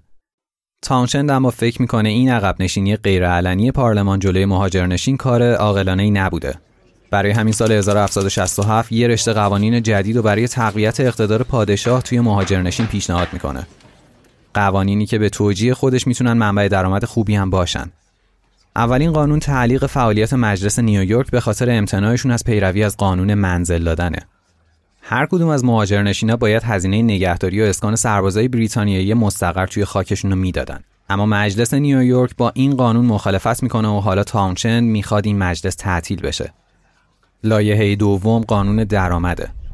با این قانون مالیات‌های روی واردات شیشه، سرب، رنگ، کاغذ و چای وضع میکنن. همه اینا به خاطر وجود قانون ناوری که مهاجرنشین رو موظف میکرد فقط با بریتانیا تجارت کنن، باعث سخت‌تر شدن اوضاع مستعمرات میشن. تاونشند برای اینکه قوانین مالیاتی جدیدش با قدرت بیشتری اجرا بشن، اختیار زیادی به یه تعداد از مامورای جدید گمرکی میده و تمام مجوزهای بازرسی از تجار رو براشون قانونی اعلام میکنه. یعنی مامور گمرک میتونه به هر بار و هر کشتی که دلش میخواد سر بزنه و حسابرسی کنه. واکنش مهاجرنشین به این قوانین خیلی سریع و فوریه. یهو کلی مقاله، روزنامه و جزوه بیرون میاد تا مردم رو در جریان زیرپا گذاشتن حقوقشون از طرف پارلمان بریتانیا بذارن. توی جریان انقلاب حالا نوبت نویسنده هاست که با استفاده از هنرشون خودی نشون بدن. یکی از همین نویسنده ها جان دیکینسونه که قبلا هم ازش گفتم. اون توی نامه‌ی کشاورز پنسیلوانیایی می نویسه: پارلمان بی هیچ تردیدی دارای قدرت اختیارات قانونی تنظیم تجارت بریتانیایی کبیر و همه مهاجرنشینان آن است. چنین اختیاری برای منافع مشترک همگانی لازم است. اما اگر یک بار تصدیق کردی که بریتانیایی کبیر می تواند بر صادراتش به ما عوارض وضع کند، او به منظور گرفتن پول از ما کاری نخواهد داشت جز اینکه این عوارض را بر اقلامی ببندد که ما را از تولید آنها منع می کند. و این گونه تراژدی آزادی آمریکایی به پایان میرسد. موضوع اینه که آمریکایی‌ها فقط باید از محصولات بریتانیایی استفاده کنن. خودشون از کاشت و تولید یه سری محصولایی که توی بریتانیا تولید میشن منع شدن. از اون طرف بریتانیا هم روی تمام این محصولات مالیات میبنده و عملاً گروگانگیری اقتصادی انجام میده. اما چیزی که توی رفتار مهاجرنشین تغییر کرده همون موردیه که جان آدامز ازش حرف زده بود. انقلاب توی اذهان مردم از سالها پیش شکل گرفته بود و چه کسی میتوانست با آن مقابله کند. مهاجرنشینا به این نتیجه میرسن که فشار اقتصادی بهترین سلاح ممکنه. اونا توافق میکنن که تمام اقلامی که مالیات بهشون خورده رو تحریم کنن. تا سال هزار و هفتصد و شصت و نه تمام سیزده مهاجرنشین به این تحریم اضافه میشن. رهبرای انقلاب از مردم میخوان توی این ماجرا هیچ اتفاق خشونت‌آمیزی نیفته. تحریم اقلام انگلیسی سازماندهی میشه با تاکید به عدم استفاده از خشونت. ساموئل آدامز میگه: تحت هیچ شرایطی هر قدر هم ظالمانه باشد نمیتوان جنجال و بی‌نظمی‌های مستقل را توجیه کرد. موضوع اینه که سال هزار و هفتصد و شصت و پنج وقتی قوانین تمبر به مهاجرنشین میرسه، یه گروه به اسم نه وفادار که از تاجرا و عرقکشا و کشتیدارا و استادای صنعتگری بودن تظاهراتی رو ترتیب میدن و به خونه ثروتمندا حمله میکنن.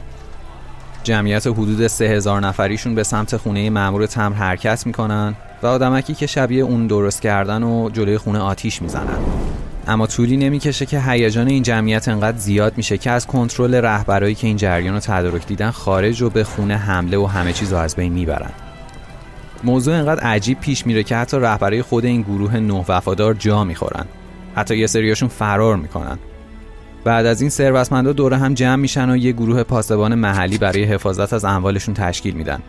برای اینه که رهبرای انقلاب تا این حد تاکید میکنن خشونت بیش از حد خطرناکه و نباید اتفاق بیفته. سه سال بعد جنجال دیگه‌ای که به خاطر اجباری بودن سربازی و همون قانون اسکان سربازای بریتانیایی و تامین هزینه‌شون به بار آورده بود، باعث درگیری توی بوستون میشه. وقتی مردم مهاجرنشین کالای بریتانیایی رو تحریم میکنن، کلی کسب و کار مرتبط با اونها هم از بین میره. مردمی که کارشون از دست دادن و مشخصاً فقیرم شدن دسته دسته سر از خیابونا در میارن که این یعنی معترضه بیشتر.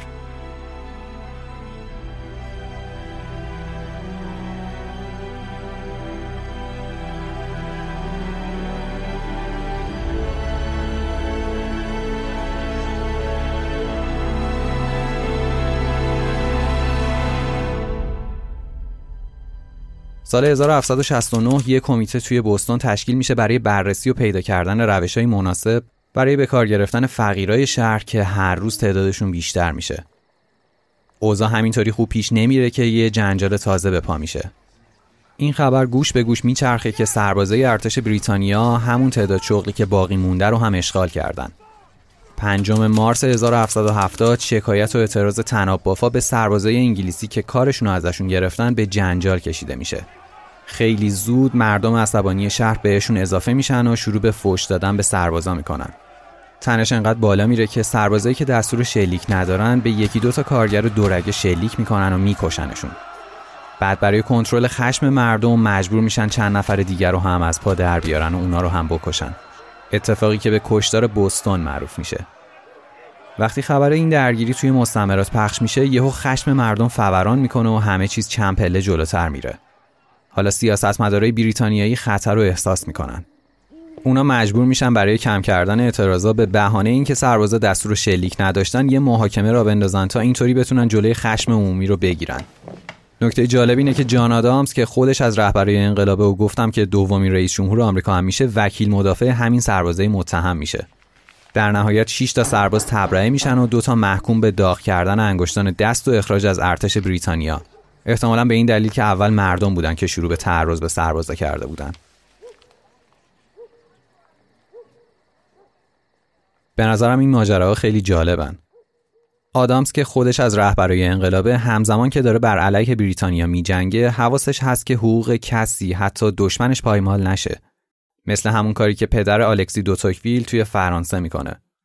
اون که خودش از انقلابیای سرسخت فرانسوی بود، موقعی که لویی شانزدهم متهم میشه وکالتش رو به عهده میگیره و تا جایی ممکن سعی میکنه حقی ازش ضایع نشه. نشونه‌های جنگیدن این مستعمرات برای آزادی رو میشه از همینا دید. یه وقت اسما رو با هم قاطی نکنیم، چون یه جایی فامیلیا یکی میشه، ولی زیادم مهم نیست همه رو به اسم بشناسین و تفکیک کنید. بیشتر روند کلیه که مهمه. وقتی تعرض پارلمان بریتانیا به آزادی مهاجرنشین بیشتر میشه، مجلس ماساچوست به پیشنهاد ساموئل آدامز، میهنپرست بوستونی، یک کمیته رسمی حقیقتیاب و اونطور که خودشون میگن برای درمیون گذاشتن اطلاعات مربوط به حملات بریتانیا به آزادی مهاجرنشینا تشکیل میدن. کار این کمیته جمع‌آوری مدارک نقض حقوق مهاجرنشینا توسط بریتانیا است. یه جور کمیته بررسی تشکیل میدن. قوانین تاونشند تونست اون کاری رو بکنه که جنگ بریتانیا و فرانسه نتونسته بود. حالا به واسطه جنبشی که بعد از این قوانین راه افتاده بود، همکاری و اتحاد بین این مهاجرنشینا به بالاترین سطح خودش میرسه. چیزی که در نهایت به کلید پیروزیشون جلوی بریتانیا تبدیل میشه. حماقت یه آدم برای مقابله، زمانی که باید نرمش از خودش نشون میداد، باعث میشه یه سری قوانین ناکارآمدی شکل بگیرن که نه تنها باعث اقتدار سلطنت و کسب درآمد نمیشن، که از اون طرف به اتحاد مردم مهاجرنشین کمک میکنن و رسما نسخه خودشونو میپیچن. تاونشند زنده نمون تا ثمره کارشو ببینه. سال هزار و هفتصد و هفتاد پارلمان بریتانیا به این نتیجه میرسه که باید هرچه زودتر این قوانین رو لغو کنه، اما بازم باید مراقب باشن که همه این چیزا به عقب نشینیشون جلوی مهاجرنشینا تعبیر نشه. اونا همه قوانین رو لغو میکنن جز یکی، مالیات چای. وقتی قوانین تاونشند لغو میشن، تا حد زیادی از تنشا کم میشه، اما هنوز یه چیز مسخره مثل چای باقی مونده تا روحیه انقلابی آمریکایی‌ها رو بالا نگه داره. آمریکایی‌ها سالاست چای قاچاقی هلندی رو وارد مستعمرات خودشون میکنن. حالا با این قانون دولت بریتانیا به کمپانی هند شرقی خودش اجازه میده با دور زدن تجار مهاجرنشین چای ارزون خودشون مستقیم برسونه دست مصرف کننده آمریکایی. اصلا ماجرا عجیبه. تا الان هرچی قانون بود برای بستن مالیات رو همه چیز بود، اما الان با این کار میخوان واسطه‌های چای توی مستعمرات رو از بین ببرن و یه جورایی جلوی تجارت قاچاق با هلندیا رو بگیرن. حتی حاضرن چایی که اون زمان نوشیدنی محبوب و گرونی بود و ارزون بفروشن. اما این مردم چای کمپانی هند شرقی که وابسته به حکومت بریتانیاست هر چقدرم که ارزون باشه نمیخوان. نیویورک و فیلادلفیا کشتی‌های حامل چای رو به انگلیس برمیگردونن، اما فرماندار انگلیسی ماساچوست نمیذاره کشتی‌های حامل چای بندر بوستون رو ترک کنن. برنامه انقلابی‌ها مشخصه، این چای نباید توی آمریکا به فروش برسه.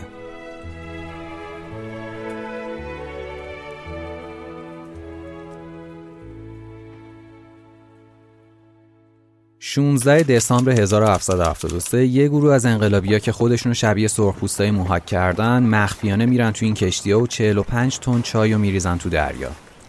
برخلاف کارهای قبلی مثل آتیش زدن و تخریب خونه ثروتمندا، این حرکت به نفع انقلاب تموم میشه. خودتون میبینین که چرا اینو میگم. واکنش پارلمان بریتانیا قطعاً عقب نشینی نیست. اونا تصمیم میگیرن عناصر انقلابی رو به هر شکل ممکن منزوی و با ایجاد رعب و وحشت مردم این سرزمینا رو وادار به اطاعت کنن. پارلمان بریتانیا میخواد بلایی سر ماساچوست بیاره که نه فقط اونا آروم بگیرن، که باعث ترس باقی مهاجرنشینا هم بشه.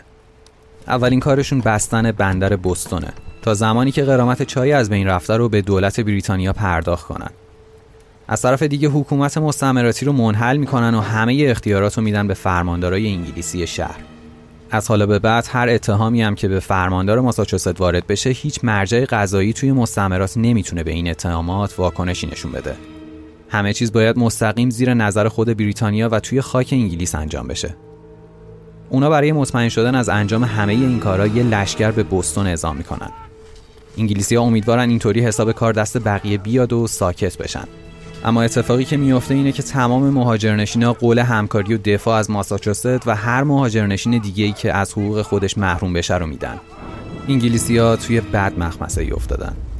از طرفی نمیتونن کوتاه بیان، چون با کوتاه اومدن همه چیزو از دست میدن. از طرف دیگه هر چقدر فشار بیشتری به این مردم میارن، باعث اتحاد بیشترشون میشن و دلایل محکمتری برای این استقلال بهشون میدن. اما از اون طرف حالا که همه چیز داره به سمت یه انقلاب همه جانبه پیش میره، هنوز مشکل اصلی مستعمرات شکاف بین طبقاته، چیزی که باید خیلی فوری به راه حل برسه. مشخصا شروع و ایده استقلال از بریتانیا به خاطر مسائل اقتصادی بود. این وسط طبقه ثروتمند مهاجرنشین هم برنامه‌شون این بود که کمترین آسیبی به دارایی‌های خودشون برسه. اما با پیش رفتن مردم توی این مسیر، با جلو رفتن انقلاب و آگاهی بیشتر مردم، این هدف کم کم جای خودشو به رسیدن به آزادی و داشتن حقوق برابر بین همه میداد. پس طبیعی بود که همه چیز باید از نو شکل می‌گرفت. رهبرای طبقات بالای انقلاب باید تلاش می‌کردن این اهداف رو به مردم منتقل کنن. توی این وضعیت اگر همبستگی بین طبقات به وجود می اومد، دیگه کسی هم خطری رو از جانب خودیا حس نمی کرد و اینطوری می تونستن همه خشمشون رو متوجه هدف اصلی یعنی بریتانیا کنن. سخنرانی‌های پاتریک هنری توی ویرجینیا برای از بین بردن همین تنش طبقاتی انجام میشه. اون میخواد بالا و پایین جامعه بدون کوچکترین فاصله علیه بریتانیا اقدام کنن. برای برقراری همچین نظمی به این نتیجه میرسه که باید نوع گفتار انقلابی هم تغییر کنه. یه جورایی میخواد این سخنرانی‌ها همزمان که قابل فهم برای عموم جامعه هستن، پرشور و انقلابی باشن و با دلیل و مدرک به ظلم و ستم بریتانیا اشاره کنن. نمونه همچین عملکردی رو میشه سال هزار و هفتصد و هفتاد و شش توی رساله عقل سلیم توماس پین دید. پین سعی میکنه توی این کتاب برخلاف فلاسفه عصر روشنگری اروپایی که حرفای سختی میزنن، با اشاره به کتاب مقدس به زبان عامیانه و آشنای دینی مفاهیم فلسفی رو برای مردم روشن کنه. مثلا توی اولین استدلالش برای استقلال می نویسه جامعه در هر حال منشأ خیر و برکت است، اما حکومت حتی در بهترین حالتش چیزی نیست جز یک شر ضروری. بعد میاد از رد حکومت الهی پادشاه ها میگه. برای مثالش هم میگه وقتی سال هزار و شصت و شش ویلیام فاتح از فرانسه آمد تا به تخت سلطنت بریتانیا بنشیند، یک حرامزاده با تعدادی راهزن بود که علیرغم میل مردم محلی خودش را پادشاه اعلام کرد. بعد ادامه میده به صراحت میگویم که این پدیده بسیار زشت و رذیلانه است و مسلماً هیچ الوهیتی در آن نبوده است. پین از در دین وارد میشه تا عملاً اون پادشاهی الهی رو نفی کنه. بعد میره سر وقت چیزهای دیگه، مثلا بررسی مزایای عملی تابع موندن یا جدا شدن از بریتانیا. مینویسه من پرشورترین طرفداران سازش با انگلستان را به چالش می‌طلبم که فقط یک امتیاز، یک امتیاز را نشان دهد که این قاره با وابسته بودن به انگلستان می‌تواند به دست آورد. من بر این نکته تاکید می‌کنم که هیچ نفع و امتیازی در این وابستگی وجود ندارد. محصول غلات ما در هر بازاری در اروپا مشتری خود را پیدا می‌کند و کالای وارداتی خودمان را از هر کجا که بخواهیم خریداری خواهیم کرد. پین دونه دونه میره سر مطالبی که ممکنه باعث تردید مردم توی این جدا شدن از بریتانیا شده باشه. از دین شروع میکنه و به اقتصاد میپردازه و در نهایت به تاثیر مخرب حکومت بریتانیا روی زندگی و شأن مردم میرسه. اون از تمام جنگایی حرف میزنه که بریتانیایی‌ها فقط برای منافع خودشون که هیچ ارتباطی با مردم این مستعمرات نداشته شروع کردن و باعث صدمه رسیدن به این مردم شدن و اونا رو هم درگیر خودشون کردن. می نویسه اما آسیب‌ها و خساراتی که به خاطر این وابستگی به ما وارد می شود بیشمار است. هر گونه تابعیت یا وابستگی به بریتانیای کبیر باعث درگیری مستقیم این قاره در جنگ‌ها و مجادلات اروپایی خواهد بود و ما را در تقابل و دشمنی با کشورهایی قرار می‌دهد که در غیر این صورت اگر بریتانیایی در کار نباشد خواستار دوستی با ما هستند. هر آنچه صحیح و منطقی است به نفع جدایی و استقلال رأی می‌دهد. خون کشته شدگان و آوای سوزناک طبیعت به ما می‌گوید که زمان جدا شدن فرا رسیده است. تأثیر رساله پین خیلی بیشتر از اون چیزیه که حتی بشه بررسیش کرد. فقط توی سال هزار و هفتصد و هفتاد و شش بیست و پنج بار تجدید چاپ میشه. جاهایی از این نوشتن که هر آمریکایی باسوادی یا این رساله رو خونده یا از محتویات توش خبر داره. اون تمام خواست رهبرای انقلاب رو به عامی‌ترین شکل ممکن برای متحد کردن مردم بیان میکنه. این وسط اما همه از این رساله راضی نیستن. جان آدامز تا حدی از دموکراسی خواهانه بودن رساله پین نگران میشه. اون میگه ایده های بیش از حد دموکراتیک پین بدون بودن هیچ محدودیتی یا حتی اقدامی برای ایجاد تعادل یا نیروی توازن حتما باعث آشفتگی اوضاع و عملکرد مخرب میشه. آدامز معتقد انجمنهای مردمی باید تحت نظارت باشن چون نتیجه گیری های احساسی یا شتاب زده مردم تحت تاثیر هیجانات مختلف میتونن خیلی مضر باشن. اینو یادتون باشه چون بعداً احتمالاً توی اپیزودهای بعدی در موردش حرف میزنیم. ایده کلی اینه که چطوری باید مانع اثرگذاری مخرب دموکراسی روی جوامع باشیم. به زبون ساده‌ترش چطوری میشه جلوی استبداد توده رو گرفت. اگه همه چیز به آرای مردم بستگی داشته باشه ممکنه توده مردم رأی به چیزی بدن که نه تنها سعادت خودشون که زندگی و سعادت یه جماعت دیگر رو هم به خطر میندازه. پس چطوری میشه جلوی این کارو گرفت؟ موضوعی که بعداً وقتی به قانون اساسی ایالات متحده برسیم در موردش حرف میزنیم. سپتامبر هزار و هفتصد و هفتاد و چهار پنجاه و پنج تا نماینده از دوازده مهاجرنشین توی اولین کنگره قاره فیلادلفیا دور هم جمع میشن. اونا قوانینی رو که پارلمان بریتانیا در مورد ماساچوست تصویب کرده بود غیرقانونی اعلام میکنن و دوباره تاکید میکنن که پارلمان بریتانیا نمیتونه بدون رضایت مهاجرنشین براشون قانونی تصویب کنه. این جمع یه تصمیم مهم دیگه هم میگیره. تا الان خرید کالاهای وارداتی از انگلستان رو تحریم کرده بودن. اما الان صادرات به تمام مناطق تحت کنترل بریتانیا رو هم متوقف میکنن. یک کمیته هماهنگی هم تشکیل میدن و تصویب میکنن تا زمانی که بریتانیا دست از بی‌عدالتی برنداشته به این تحریم‌ها ادامه میدن. یادتونه گفتم یه زمانی تمام مهاجرنشینا خودشونو مستقل از هم دیگه میدیدن. حالا با تمام این فشارها از طرف بریتانیا نه تنها از هم دور نشدن که توی تمام زمینه‌ها با هم به هماهنگی رسیدن و هر جا لازم باشه از هم دیگه پشتیبانی میکنن. تا جایی که پاتریک هنری لابلای سخنرانی خودش توی کنگره میگه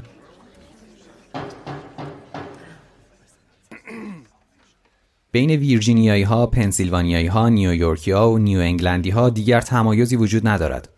من ویرجینیایی نیستم بلکه آمریکاییم. سخنرانی خیلی مهمیه. اونا دارن هویت ملی خودشون رو پیدا میکنن و این برای تقویت روحیه‌شون توی مبارزات اهمیت زیادی داره. مهاجرنشینا حالا دیگه انقدی تجربه دارن که بدونن واکنش پارلمان بریتانیا به این تحرکاتشون دوستانه نیست. برای همین خیلی زود آماده میشن تا پای حرفشون وایسن. اونا واحدهای میلیشیا یا همون شبه نظامیای محلی تشکیل میدن و تا جایی ممکن مهمات ذخیره میکنن. بین تمام مستعمرات شبه نظامیای ماساچوست از همه آماده ترن. اونا که به خاطر قوانین پارلمان بریتانیا اول از همه تحت فشار قرار گرفتن حالا میدونن که هر لحظه ممکنه توی منطقهشون درگیری پیش بیاد. اشتباه هم نمی‌کنن. آوریل هزار و هفتصد و هفتاد و پنج که سربازای بریتانیا به سمت کنکورد ماساچوست حرکت می‌کنن، این شبه نظامی‌ها آماده و مسلح انتظارشون رو می‌کشن. وقتی سربازای بریتانیایی وارد لکسینگتون میشن تا شبه نظامی‌ها رو خلع سلاح کنن، حدود هفتاد نفر مرد مسلح دور و اطراف شهر جمع شدن. اونا هر کدوم یه گوشه برای خودشون موضع گرفتن، اما جلوی این افراد کسی به اسم پول رور با اسب خودش داره حرکت می‌کنه. دو طرف حواسشون هست که سطح تشنج از اینی که هست بالاتر نره و درگیری براشون پیش نیاد.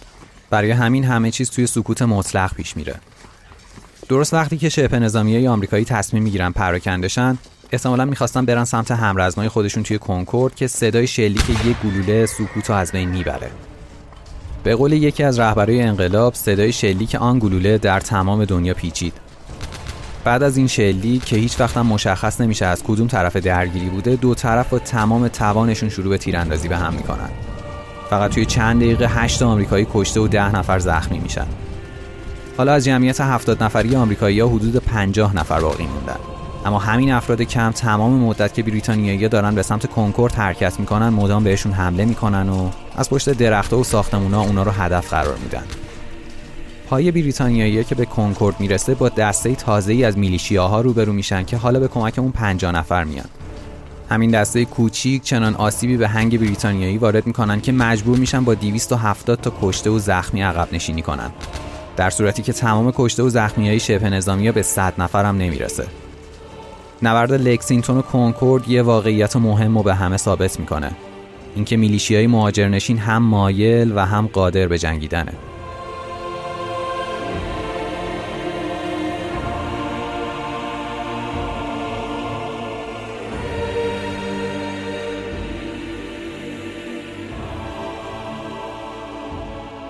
به لحاظ تاریخی من باید اول از انقلاب بریتانیا شروع می‌کردم، بعد به آمریکا می‌رسیدم و بعد با فرانسه و روسیه و بقیه ادامه می‌دادم. اما معیارم برای ترتیب ساختشون از همون موقعی که تصمیم گرفتم این مجموعه رو بسازم تاریخ وقایع نبود. درجه اهمیت هر کدوم برای خودم باعث شد که اول برم سر وقت فرانسه و حالا آمریکا. اما چرا؟ توی هر انقلابی جدا از تمام اتفاقایی که می‌افته به نظر مهمترین بخش واکنش مردم به تمام این وقایع. برای اینکه منظورمو بهتر بگم می‌خوام یه مثال بزنم. توی انقلاب فرانسه مردم از همون اول تحت تسلط چند تا گروه خاص از رهبرای انقلاب جلو رفتن. مدام هم قدرت بینشون دست به دست شد. از ژیروندیان گرفته تا بقیه. هر کدوم هم بدتر از اون یکی عمل کردن تا در نهایت ژاکوبنا اومدن و اون افتضاح به بار اومد. توی انقلاب فرانسه مردم معمولی، همون توده مردم، به جای اینکه توی روند انقلاب به رشد و بلوغ سیاسی برسن، مدام دنبال خشونت بودن. شاید هم نوع حکومت اینطوری می‌طلبید، ولی خب با توجه به تاریخی که از حکومت بوربون هست مشخصه که از انگلیسی‌ها وحشی‌تر نبودن. پس فکر نمی‌کنم کسی بتونه اون همه خشونت برای ساقط کردن سلطنت رو توجیه کنه. برعکس توی انقلاب آمریکا از همون اول همه رهبرای انقلابی دنبال یه چیزن، اینکه خشونت از کنترل خارج نشه. اونا دلیل خودشونو دارن، میخوان آسیبی به اموال و دارایی‌هاشون نرسه، اما همین منفعت شخصی در نهایت به خیر و منفعت عمومی هم ختم میشه. اینکه سرنوشت انقلابشون حداقل مثل انقلاب فرانسه نمیشه. دوست دارم اینجا از جان استوارت میل بگم، از فلسفه فایده گرایانه و شناخت این فلسفه. میل معتقد همه چیز بر اساس فایده باید طبقه بندی بشه. پس طبیعیه که هر کس اول از همه به نفع خودش توی هر کاری فکر کنه. اما میگه خیر و فایده عمومی اون چیزیه که ما در نهایت باید بهش برسیم. حالا اینکه چطوری اتفاق میفته چند تا راهکار داره. یه مثال خیلی کوچیک میزنم، یه چیزی مثل ازدواج. توی ازدواج معمولی و بدون اجبار هر طرف برای خواست و منافع خودش تصمیم میگیره که در کنار یکی دیگه باشه. مرد از بودن کنار همسر خودش به یه سری از منافع و خواستهاش میرسه، یه چیزایی مثل آرامش و احساس امنیت و محبت و این چیزا. از اون طرف زنم با بودن کنار شوهری که انتخاب کرده به منافع و خواستهای مورد نظر خودش میرسه. اونم میتونه امنیت و آرامش و محبت رو به دست بیاره. پس هر کدوم از طرفین دارن برای رسیدن به منافع خودشون به اون یکی هم کمک میکنن. جان استوارت میل میگه بهترین حالت ممکن اینه، اینکه ما به جایی برسیم که تضمین منفعت یکی دیگه در راستای رسیدن خودمون به سود و منفعت باشه. وقتی پای یه بچه تو این خانواده وسط میاد، حالا یه هدف مشترک والا هم اضافه شده. هر دو نفر یه منفعت مشترک بین خودشون میبینن که حاضرن برای اون حتی از جون خودشون هم بگذرن. خب این شرایط به ما چی رو نشون میده؟ رهبرای انقلاب چه توی فرانسه و چه توی آمریکا از همون اول دنبال یه هدفن، رسیدن به منافع خودشون. گاهی هم پیش میاد که این منافع با گروه‌های دیگه همراه باشه که خب این قسمتش مهم نیست. تو این شرایط تضادی وجود نداره. موضوع مهم اونجاییه که تضاد پیش میاد. توی هیچ کدوم از نامه‌های رهبرای انقلاب فرانسه کسی از آگاهی توده مردم حرف نزده. من خودم حتی یه دونه نامه هم پیدا نکردم که به همچین چیزی اشاره کنه. طبقه نخبه فرانسوی حتی این شهروندا رو در حدی نمی‌دیدن که بخوان توی رسیدن به آگاهیشون تلاشی کنن.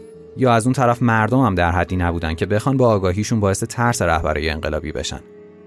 رهبرای انقلاب فرانسه از مردم میترسیدن چون اونا با خشونت میتونستن هر کسی رو بترسونن. اما الان حرف از آگاهیه. حالا به انقلاب آمریکا برگردیم. از همون اول نخبه‌های این مهاجرنشین برای رسیدن به اهداف خودشون سعی میکنن مردم و همون جماعتی که توی نامه‌های انگلیسی احمق خطاب میشن و آگاه کنن. این روند انقدی پیش میره که باعث ترس خود رهبرای انقلاب میشه که توده مردم نباید این همه بفهمن. توی نامه‌های جان آدامز، توماس جفرسون، جورج واشنگتن و بقیه اینو میشه دید. این آدما آدمای بدی نبودن، اما مشخصه که هر کدوم اول از همه به منافع خودشون فکر می‌کردن و بعد بقیه. و اگر توده مردم این آگاهی رو نداشتن که بفهمن زمانی که تضاد منافع پیش میاد هر کدوم از این افراد چی کار میکنن، مطمئنا انقلاب آمریکا هم از مسیر اصلیش منحرف میشد، درست مثل انقلاب فرانسه. حالا توی وقایعی که بعد از این هم اتفاق میفته مشخصا میبینیم که اگر هر کدوم از این آدما خواستن جایی برای منافع شخصی خودشون منافع دیگران رو از بین ببرن، بدون توجه به اسامی چطور باهاشون مقابله شده. آگاهی آمریکایی‌ها به همه کمک میکنه.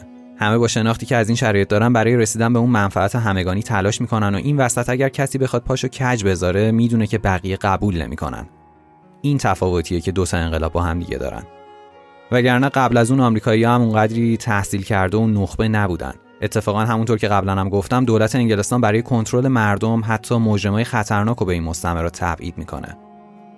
از اون طرف اگر زمان به آگاهی رسوندن جامعه رو دقیقاً توی همون مسیر انقلاب در نظر بگیریم، توی فرانسه همه چیز خیلی زود اونم با خونریزی شروع میشه و با خونریزی ادامه پیدا میکنه و در نهایت هم تموم میشه. برعکس توی آمریکا همه چیز با اعتراضات مدنی مهاجرنشین شروع میشه و همونطور که جان آدامز مینویسه انقلاب توی اذهان مردم شکل میگیره. یادمونه دیگه، آدامز میگه انقلاب از هزار و هفتصد و شصت تا هزار و هفتصد و هفتاد و پنج توی پانزده سال در اذهان مردم شکل گرفت، قبل از آنکه نخستین گلوله در لکسینگتون شلیک شود. رهبرای انقلاب از این فرصت استفاده میکنن و برای پانزده سال تمرکز اصلیشون میره روی آگاهی و بیدار کردن روح ملی و همبستگی مردم. نمونهش سخنرانی همیلتون، اون جاییه که میگه من ویرجینیایی نیستم، من آمریکایی‌ام. اینا همش نشون از شعور بالای رهبرای انقلاب داره. برگردیم به جان استوارت میل و اون مثال ازدواج. تقسیم منافع توی آمریکا اینطوریه که اشراف منافع خودشونو دارن. مردم معمولی و طبقه متوسط و حتی فقرا هم همینطور. همه چیز به جدایی از بریتانیا ختم میشه. هدف والای مشترک، اون چیزی که همه حاضرن منافع خودشونو براش قربانی کنن، هم مشخصه. رسیدن به آزادی. برای آمریکایی‌ها آزادی همون بچه‌ایه که بین زن و مرد به وجود میاد و همه حاضرن براش جون بدن. چیزی که فرانسوی‌ها حتی نتونستن تصور کنن. جوان هزار و هفتصد و هفتاد و شش بعد از شروع درگیری نظامی بین مهاجرنشین و بریتانیا توی لکسینگتون و کنکورد، درست زمانی که مردم نیاز به یه حمایت سیاسی از طرف رهبرای خودشون دارن، ریچارد هنری نماینده ویرجینیا این وظیفه رو به عهده میگیره. اون قطعنامه‌ای رو تنظیم میکنه و به کمیته میبره با این محتوا.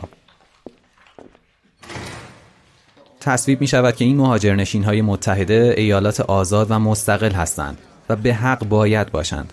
که آنها از هر گونه وفاداری به پادشاهی بریتانیا مبرا هستند و هر گونه پیوند سیاسی بین آنها و دولت بریتانیا به کلی فسخ می شود و باید بشود.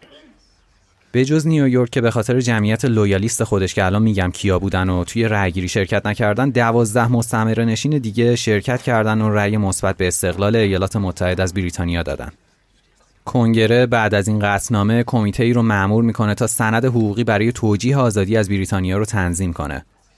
برای پیشنویس اولیه یه شخص مهم انتخاب میشه که از حالا به بعد نقش پررنگی توی انقلاب میگیره. توماس جفرسون، حقوقدان ویرجینیایی، برای این کار انتخاب میشه. جفرسون جوان در مورد این سند میگه: هدف از تنظیم چنین سندی این بود که درک مشترکی از موضوع را در برابر بشریت قرار دهد، به صورتی چنان روشن و قاطع که مورد پذیرش آنها واقع شود. بعد ادامه میده که قدرت حکومت از رضایت حکومت شوندگان سرچشمه میگیرد. از آنجا که انگلستان بر اساس انصاف و عدالت حکومت نکرده بود، مردم دیگر راضی نبودند که انگلستان بر آنها حکومت کند. از این رو اعلامیه استقلال حق مهاجرنشین‌ها را به کسب استقلال به رسمیت می‌شناخت. توی فراز دوم اعلامیه استقلال به تاریخ این ایالات اشاره میشه که جالبه. شاید هم مستقیما به پادشاه بریتانیا مربوط میشه. مینویسه: تاریخی سراسر آسیب و غضب و تعدی که همگی مستقیما با هدف برپایی استبداد مطلق بر این ایالات بوده است. بعد با اشاره به تحرکات نظامی‌ها برای کنترل با استفاده از زور ادامه میده: حمل و نقل لشکرهای بزرگی از سربازان مزدور بیگانه برای تکمیل کارهای کشتار، نابودی، ظلم و تعدی. چهارم ژوئیه هزار و هفتصد و هفتاد و شش نماینده‌های دومین کنگره مهاجرنشین اعلامیه استقلال و امضا و به آزادی خودشون رسمیت میبخشن. اما این تازه اول راهه، چون هنوز مشخص نیست که هر ایالت چطوری میتونه به خودش حکومت کنه. روابطشون با هم دیگه باید توی چه سطحی باشه، یا اساساً چیزی وجود داره که بتونه بقیه رو توی مواقع مورد نیاز متحد نگه داره یا نه. از همه مهمتر این که هنوز مشخص نیست رهبرای کشور چطوری باید انتخاب بشن. مشکلاتی که یکی یکی خودشون رو نشون میدن و ایالات هم دونه دونه باهاشون مواجه و از پسشون برمیاد. چیزی که توی قسمت‌های بعدی ازشون میشنویم.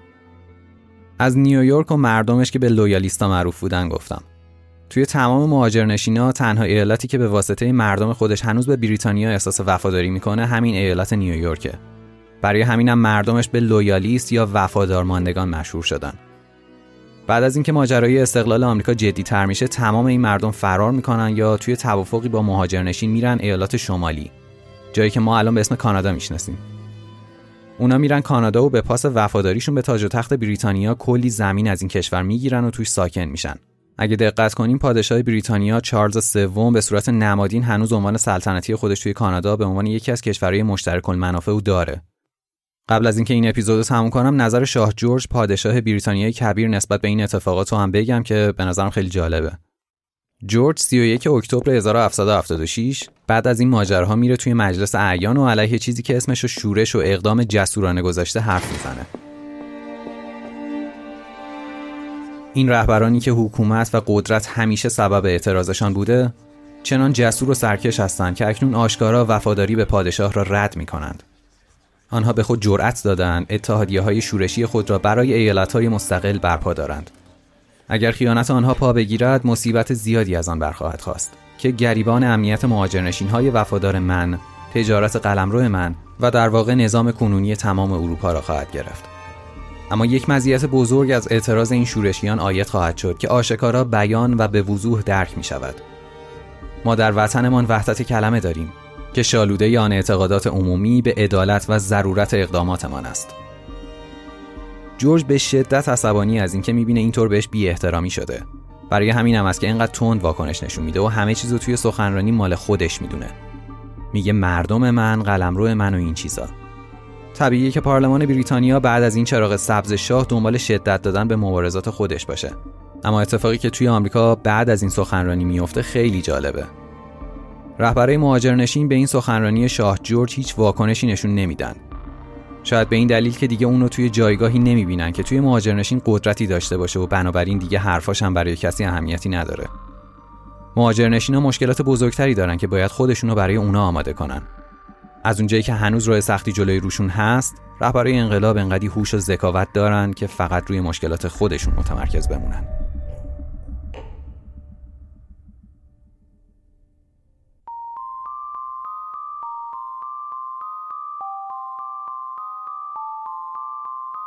چیزی که شنیدید قسمت دوم مجموعه انقلاب آمریکا از پادکست زاویه بود. زاویه رو میتونید از تمام اپلیکیشن‌های پادگیر مثل کست باکس، گوگل پادکست، اپل پادکست و اسپاتیفای بشنوید. برای حمایت از ما هم میتونید به روش‌های مختلفی که توی صفحه حمایت وبسایت هست مثل استفاده از درگاه زرین پال اقدام کنید. اما بزرگترین کمکی که به من میتونید بکنید همین معرفی پادکست به دوستای خودتونه. دمتون گرم که گوش دادین. تا بعد. فعلا.